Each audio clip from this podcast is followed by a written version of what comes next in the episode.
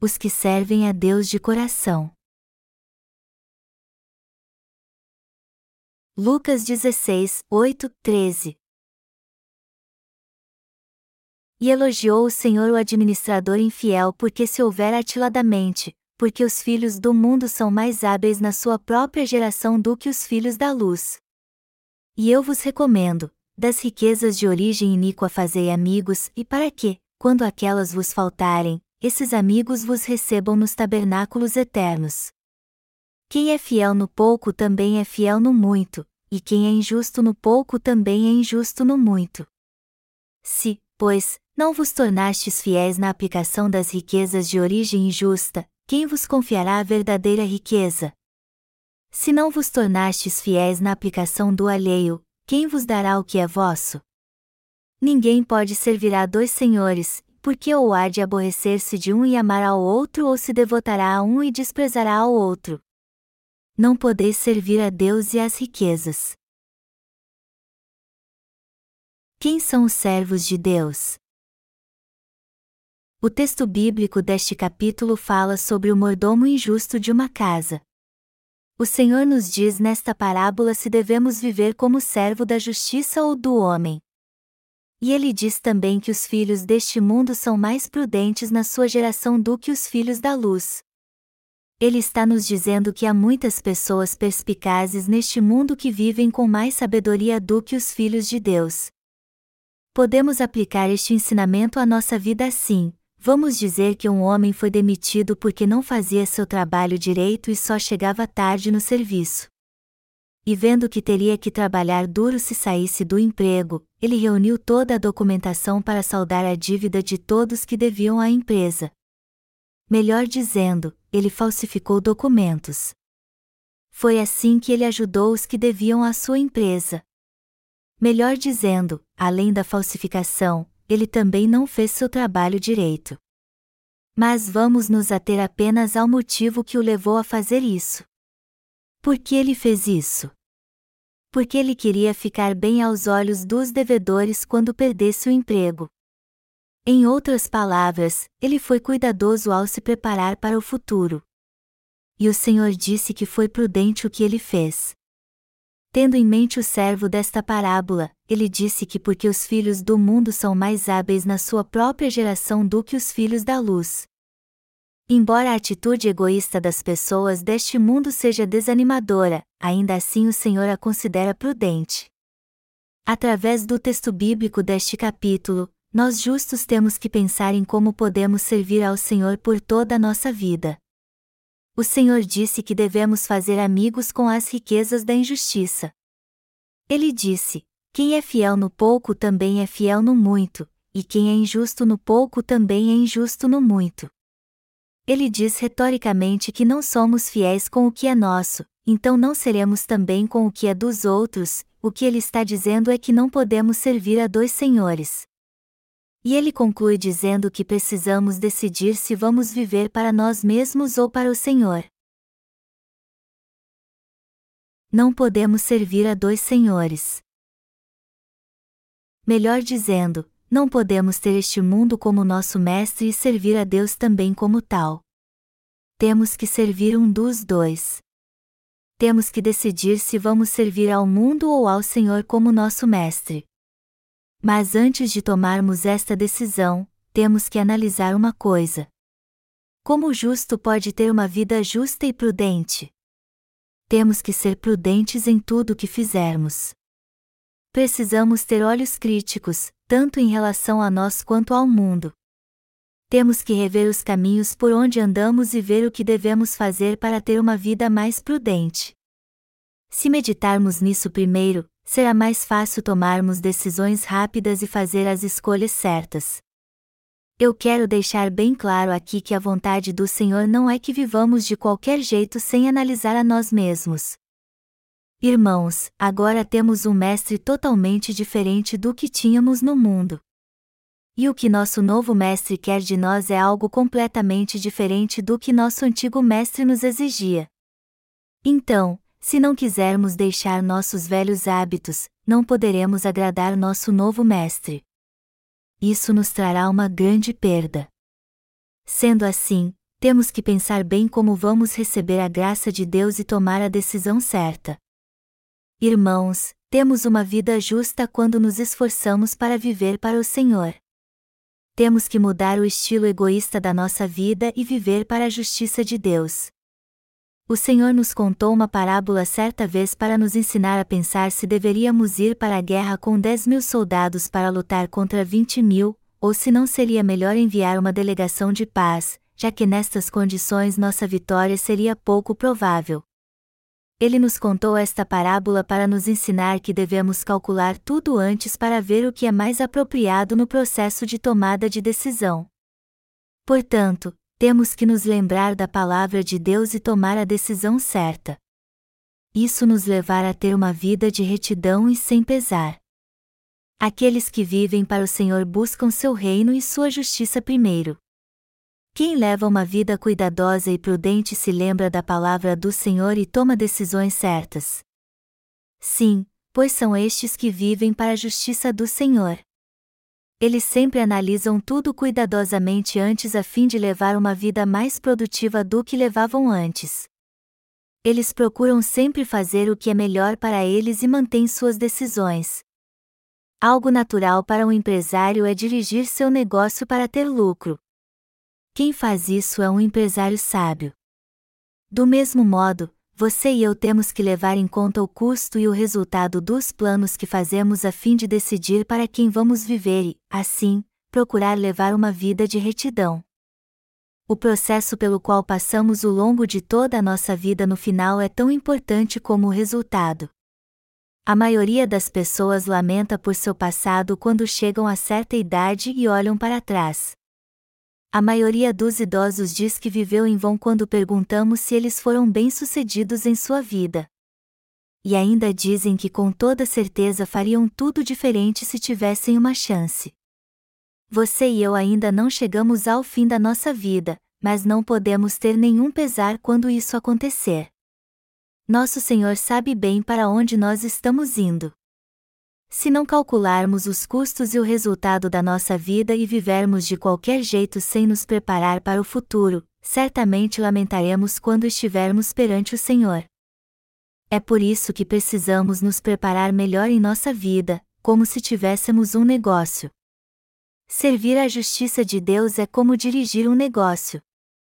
Há uma parábola na Bíblia que fala de um homem que deu talentos aos seus servos antes de partir para uma terra distante. Ao voltar, ele elogiou o servo que ganhou cinco talentos com os cinco que havia recebido dele. E também elogiou o servo que ganhou dois talentos com os dois que havia recebido dele. No entanto, o servo que recebeu um talento e o enterrou no chão foi repreendido e castigado por sua infidelidade. Ele era mesmo um tolo. Ontem nevou um pouquinho. Hoje de manhã eu ouvi a notícia de um homem que criava galinhas e perdeu todas elas quando uma tempestade de neve derrubou seus galinheiros e matou todas elas. Em entrevista a um repórter, ele disse que estava muito triste com o que aconteceu e que iria procurar um emprego agora. Mas ao pensar neste homem, eu vejo que ele tinha que ter se preparado para uma tempestade como esta ele poderia ter se prevenido da tragédia se tivesse se preparado para este perigo iminente. Infelizmente, a maioria das pessoas não toma precauções em sua vida e ainda culpa o destino por seu fracasso. Na verdade, muitas consideram o que acontece em sua vida como parte do destino. Só que Jesus não nos disse que emprego deveríamos ter e como nos preparar para o futuro. Mas já que temos bom senso, quem não se prepara para as tragédias da vida é realmente um tolo. Alguém assim é tolo porque não se prepara para o destino que o Senhor planejou para ele. Apesar de você e eu termos nascido de novo pelo Evangelho da Água e do Espírito, devemos nos preparar cuidadosamente. Se não fizermos isso, seremos tolos como o homem que perdeu seu negócio na tempestade de neve. Irmãos, temos que dedicar nossa vida a Deus e viver para o Evangelho da água e do Espírito. Podemos ver claramente que a melhor maneira de viver é calculando os custos que teremos ao longo dela e o resultado disso tudo. Que vida você quer ter então? Há uma grande diferença entre aquele que calcula os custos e o resultado e o que não faz isso. O tamanho da nossa felicidade ou infelicidade vai depender se analisamos os custos ou não. Todos nós somos cristãos nascidos de novo no Evangelho da Água e do Espírito. Você acha que Deus ilude seus filhos? Claro que não. Eu creio que, ao contrário, Ele nos abençoa. E também creio que Ele deseja dar grandes bênçãos àqueles que vivem para o seu reino e para a sua justiça. Mas os que não calculam os custos e o resultado só terão problemas no futuro. É por isso que temos que calcular antes os custos e o resultado que teremos em nossa vida. Precisamos pensar muito bem como vamos viver. Para nós que nascemos de novo, basta viver para o Senhor. Mas se descobrirmos como glorificá-lo mais, Ele nos dará sabedoria para encontrarmos as respostas que desejamos.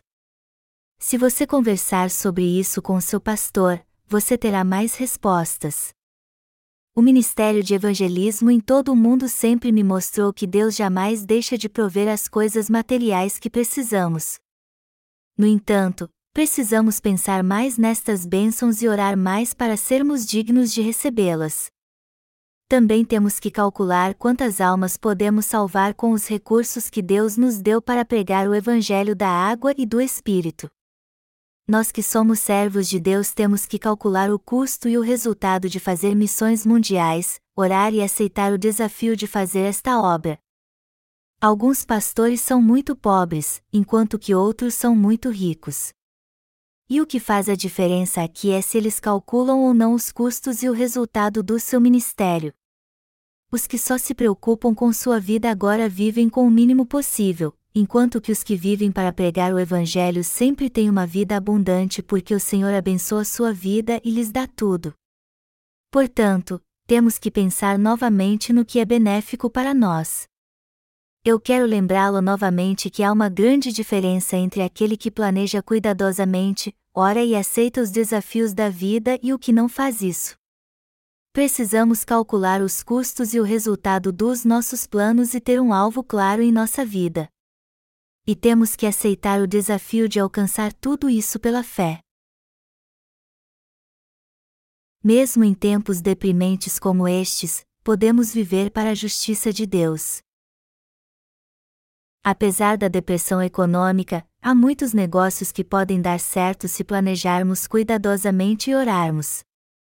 Você já ouviu dizer que a crise pode gerar mudanças? Muitos que têm um negócio ficam ricos, outros acabam falindo, a diferença é se a pesquisa e planejamento antes de começar um negócio. E isso vale para os que nasceram de novo e os que não nasceram. É por isso que precisamos orar sempre. Precisamos orar para que nossa igreja tenha dinheiro. Como Deus poderá nos abençoar se aceitarmos o desafio de pregar o Evangelho pela fé, mas sem orar? O Senhor é o Deus Criador. E temos que usar nossa mente para pregar o Evangelho. Se formos prudentes perante Deus e pensar mais nele, bons resultados naturalmente surgirão. Se pedirmos mais dinheiro a Deus para pregar o Evangelho, Ele nos dará. Eu creio que Ele nos dá mais dinheiro quando pensamos mais nele, oramos e o buscamos pela fé. Muitos hoje em dia são forçados a se aposentar mais cedo, e isso acontece porque eles não souberam calcular os custos e o resultado em sua vida. Aqueles que vão trabalhar, fazem seu trabalho de qualquer jeito, voltam para casa, tomam banho e vão dormir sem ter desafio algum em sua vida e se aposentam cedo. Melhor dizendo, estas pessoas não usam de criatividade quando pensam em sua vida mas isso certamente não aconteceria se eles fossem mais motivados e se dedicassem para ser o funcionário que sua empresa deseja e procura. Se você tiver fé, você alcançará bons resultados na Igreja de Deus. Eu quero que você creia que será o melhor no seu campo de atuação quando aprender a ter fé e for guiado pelos servos de Deus. Precisamos de dinheiro para pregar o Evangelho a todos neste mundo. Em tempos como estes, temos que aceitar este desafio pela fé e preparar nossos vasos para receber todas as bênçãos de Deus. Eu oro e creio que Deus nos ajudará a ter um negócio que precisa de pouco investimento, mas nos dará muito lucro. Lucrar muito investindo pouco é um princípio lógico da economia. A mensagem do Senhor neste capítulo fala que o homem não pode servir a dois senhores. Então é fácil entender o que é mais abençoador: servir ao Evangelho de Deus e proclamar sua glória ou ser amigo do mundo e perecer com ele. Só que há muitos irmãos que não calculam os investimentos e resultados em sua vida. Irmãos, não podemos recuperar nossa vida depois que a perdemos. A vida é única para todos nós, por isso temos que viver sem pesar. Não esqueçam disso. O tempo que passou jamais voltará. É o mesmo que lavar as mãos nas águas de um riacho que fluíram e nunca mais voltarão. Eu vou fugir um pouco da mensagem agora, mas há um bar chamado Lishug Dollar próximo à cidade de Chuncheon. E a primeira vez que estive lá, eu não tinha a mínima ideia porque o ele se chamava assim. Dois meses depois, eu descobri que seu nome é um acróstico das palavras em coreano que significam Devolva-me minha juventude. E o que me parece é que o dono do bar sente muita falta da sua juventude. Mas como todos nós sabemos, o tempo em que éramos jovens não pode mais voltar. Isso é totalmente impossível. O tempo passa como o curso de um rio, e assim como lamentamos por muita coisa, vemos que também tivemos bons momentos ao olharmos para o passado. O tempo que passou não pode mais voltar. Mas se alguém pode dizer a si mesmo, eu não teria conseguido isso se não tivesse tomado esta decisão naquela época, esta pessoa certamente soube viver. Todo mundo lamenta por algo que deveria ter feito. O tempo passa e deixa todo mundo com sentimentos de pesar e satisfação. De todo modo, eu vou calcular os investimentos e os resultados da minha vida com todo cuidado, independente se Jesus voltar amanhã ou daqui a 100 anos. E eu aconselho você a fazer o mesmo. O tempo voa ainda mais quando ficamos vendo a vida passar. Por isso precisamos nos preparar para ela o tempo todo. Os que fazem isso não lamentam seu passado.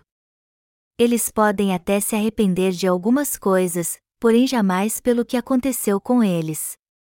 No entanto, os que não fazem nenhum planejamento e não se preparam para a vida acabam se arrependendo você tem que entender que não teremos ganho algum se não calcularmos os investimentos e resultados em nossa vida e vivermos de qualquer jeito sem semear para colher no futuro.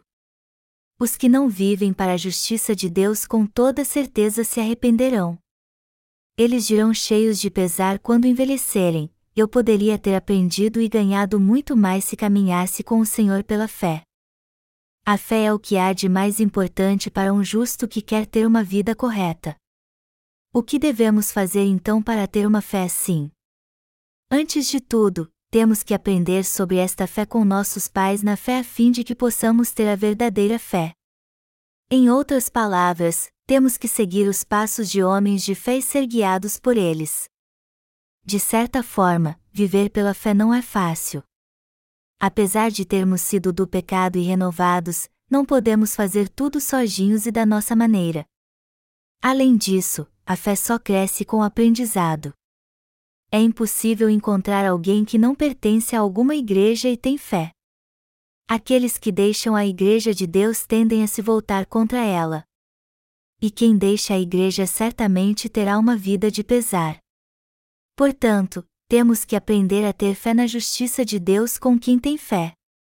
É assim que podemos viver pela fé temos que nos esforçar para viver pela fé através da oração e do aprendizado.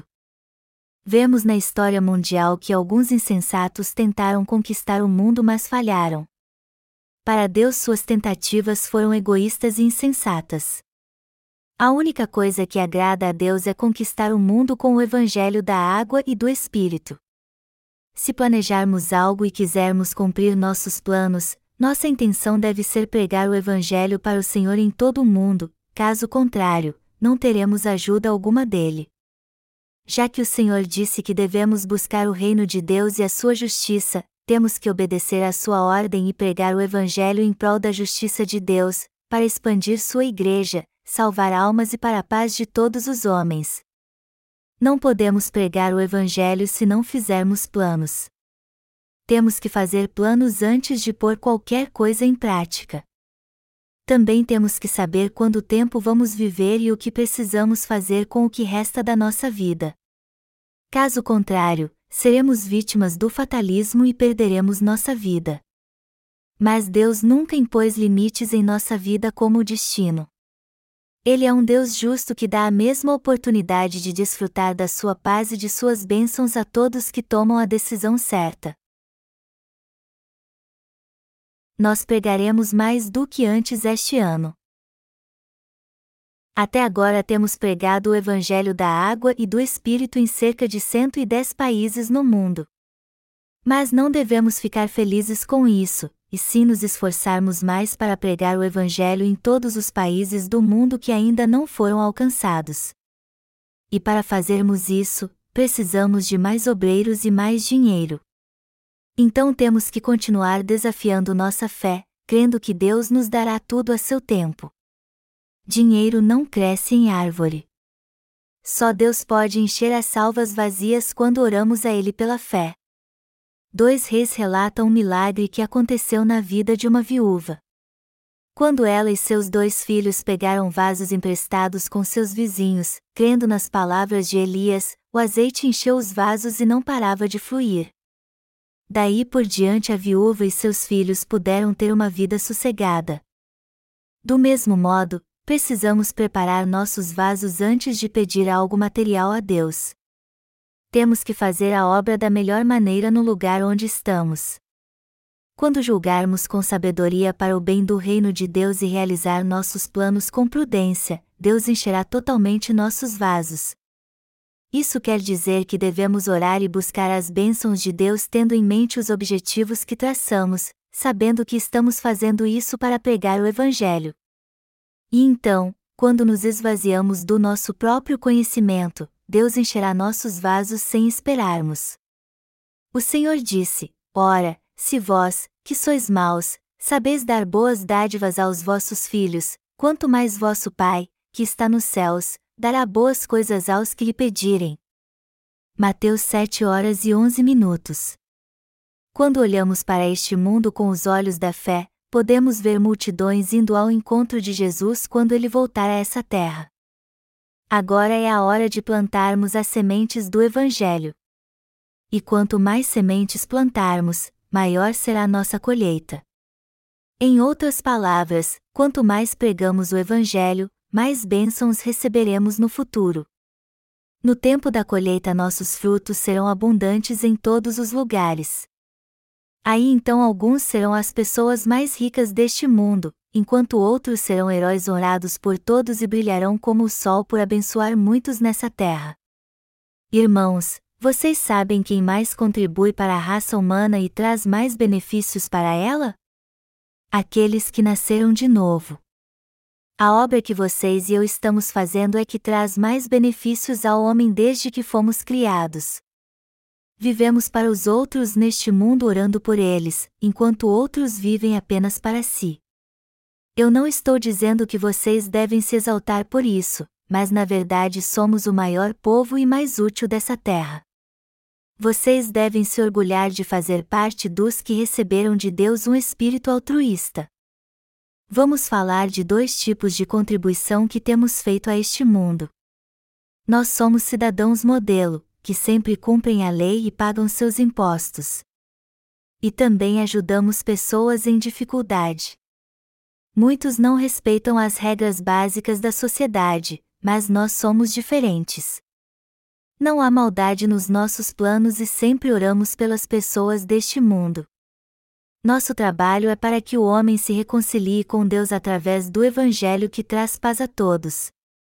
Aonde quer que vamos, é difícil encontrar pessoas que trabalham pelo bem dos outros. Nosso prêmio será muito mais do que o prêmio Nobel. O Senhor disse: Bem-aventurados os perseguidos por causa da justiça, porque deles é o reino dos céus. Mateus 5 horas e 10 minutos. E os pacificadores terão paz. Vocês e eu somos pessoas abençoadas. E eu creio que Deus derramará suas bênçãos sobre tudo o que fizermos para o Senhor. Seremos abençoados se crermos na sua fidelidade e enfrentarmos nossos desafios pela fé. Precisamos ter objetivos, entender os métodos e estar na posição que Deus nos colocou para servi-lo de todo o nosso coração e com todas as nossas forças até o fim. Então Deus nos abençoará ainda mais para que possamos ajudar mais pessoas. Nós estamos no mesmo barco com o Senhor. Então temos que servir a Jesus Cristo como nosso Senhor e nos unir a Ele para expandir seu reino. Mas não devemos esperar nenhuma bênção dele se não nos comprometermos com Deus de coração.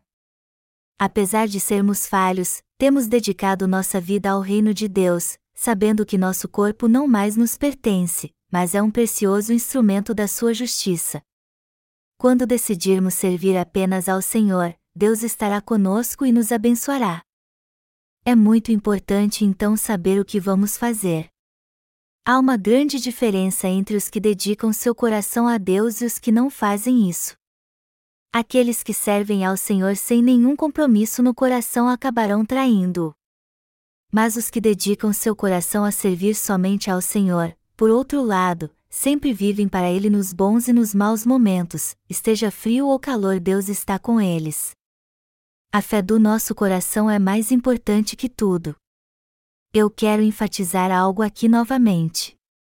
Se decidirmos buscar a ajuda do Senhor e nos confessarmos assim: Eu só tenho um Senhor.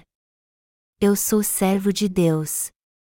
Então eu vou viver para o meu Senhor, meu Mestre, poderemos levar uma vida de fidelidade servindo ao Senhor. E se vivermos assim, nosso Mestre nos glorificará e abençoará. No entanto, o Senhor não reconhece aqueles que querem servi-lo, mas não viver para ele. Aqueles que não vivem só para Deus um dia acabam se voltando contra ele. Por isso que o Senhor tem que nos ver como alguém fiel. Só podemos fazer a obra do Senhor quando tomamos a firme decisão de fazer tudo para Ele e vencer todas as dificuldades com Ele.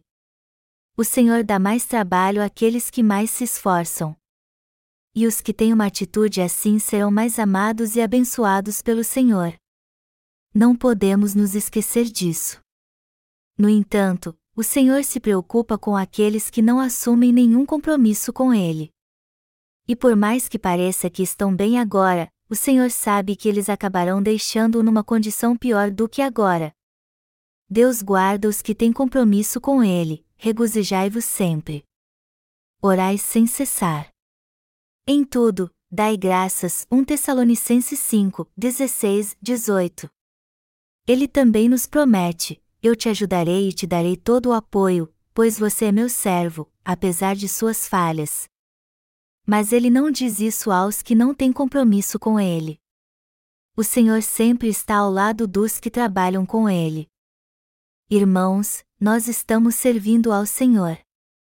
Por isso somos seus servos. Alguns acham que a palavra servo traz algum privilégio, mas ser servo de Deus significa fazer tudo o que o Senhor lhe mandar. Se seu mestre der uma festa, ele tem que comparecer e desfrutar de tudo, quando algo incomoda seu mestre, ele tem que fazer o melhor para ajudá-lo a resolver o problema. É isso que os servos devem fazer. A partir do momento que tomamos a decisão e dizemos: o Senhor é meu mestre e a partir de agora eu vou viver só para Ele, a sua obra se torna a nossa obra. Já que somos servos de Deus, temos que trabalhar duro para o Senhor e cuidar bem de tudo o que é dele. Os servos de Deus não se cansam ao fazer sua obra. Nosso corpo pode ficar cansado, mas nosso coração sempre se alegrará e terá paz quando fizermos a obra do Senhor. Fazer a obra do nosso Senhor é o mesmo que fazer a nossa própria obra. E apesar de termos uma relação de mestre e servo, de certa forma somos um só com ele. No filme Ben-Hur, o personagem principal volta para casa depois do exílio. E ao chegar ele a encontra em ruínas. Nesta hora alguém aparece. É a filha de um antigo servo que ele tinha antes de ir para o exílio. Ela então o leva para um cômodo da casa, onde ele o encontra e vê que ele não pode mais andar. Ele fica sabendo que seu servo foi torturado por causa dele e o pega no colo para cuidar dele. Aí então ele se apaixonada pela sua filha, que havia ficado na casa. O servo no filme nunca culpou seu senhor, apesar de ter perdido o movimento das pernas ao ser torturado por sua causa. Ele não se lamentou do destino nem culpou seu senhor pelo que aconteceu. Eu me emocionei muito com a atitude deste servo quando assisti a Ben-Hur. Os servos devem sofrer por seu senhor, já que sua vida está ligada a dele, e servos fiéis têm a mesma atitude do servo do filme, que lamentou não poder mais servir seu senhor como antes e não exigiu justiça quando ele voltou. E eu nem preciso dizer que os servos devem compartilhar da alegria do seu senhor. Assim como a função de um mordomo é cuidar das tarefas da casa, a função do servo de Deus é viver e morrer por ele. É natural os servos serem humilhados e honrados pelo seu senhor. Do mesmo modo, todos nós temos que ser fiéis servos do Senhor.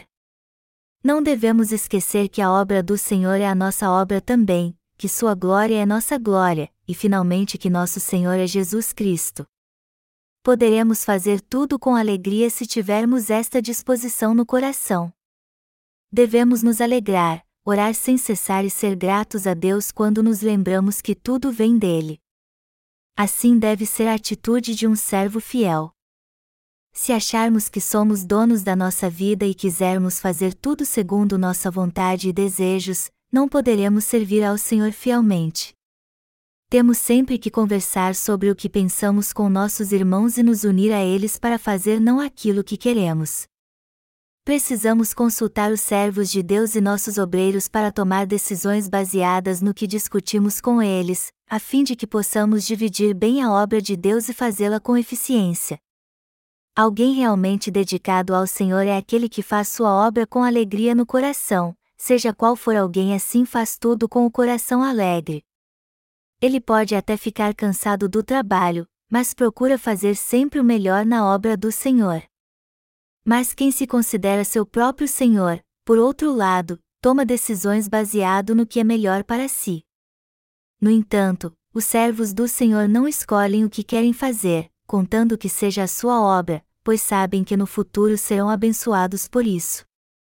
Há dois tipos de crentes: os que são seus próprios reis e os que servem ao Senhor como seu rei. E quando comparamos o coração destes dois grupos, podemos ver que há mais paz no coração dos últimos do que no dos primeiros. Os que servem a Jesus como seu Senhor, quer comam, quer bebam, fazem tudo para a sua glória eles fazem tudo para cumprir a vontade do Jesus, seu Senhor.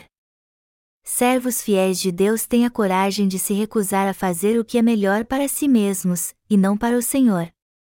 Irmãos, nós temos servido ao Senhor assim?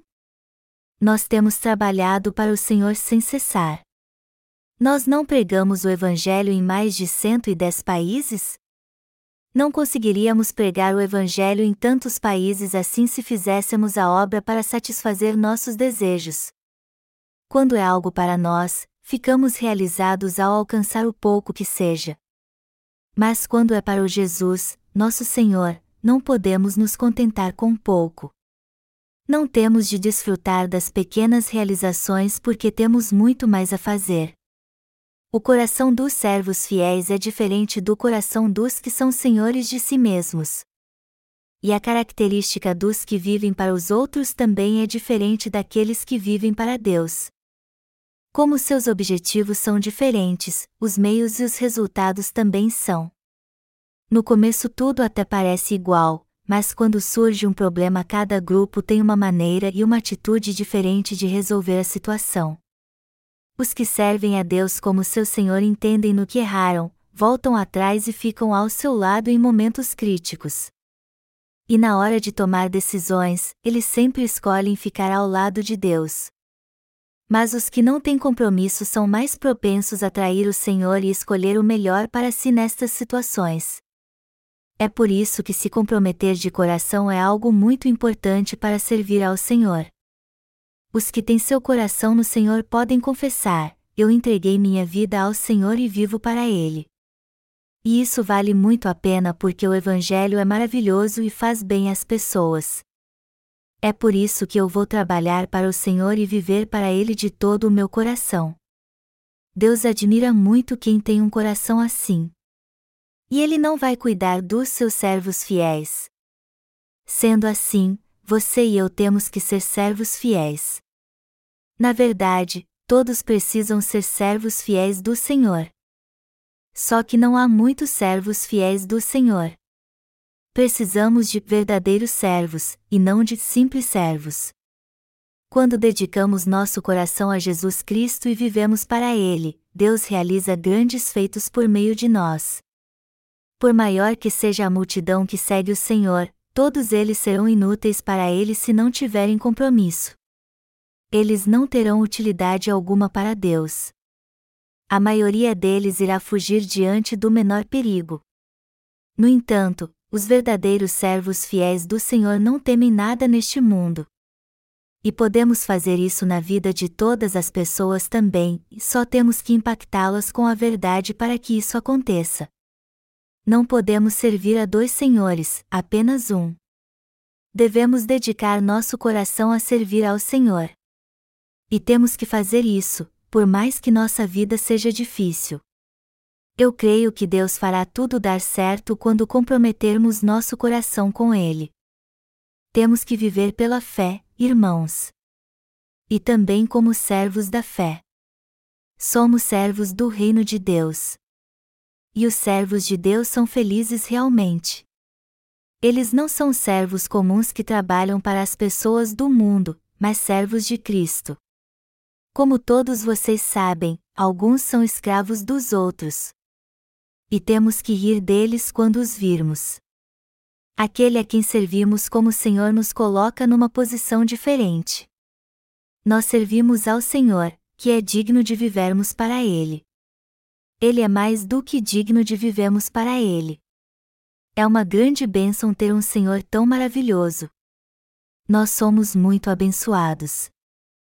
Bem-aventurados os que não lamentam se sacrificar para servir ao Senhor. Vale muito a pena ser servo do Senhor. Mas os que servem a senhores que não são dignos, por outro lado, são realmente patéticos. Nosso Senhor é o único Senhor.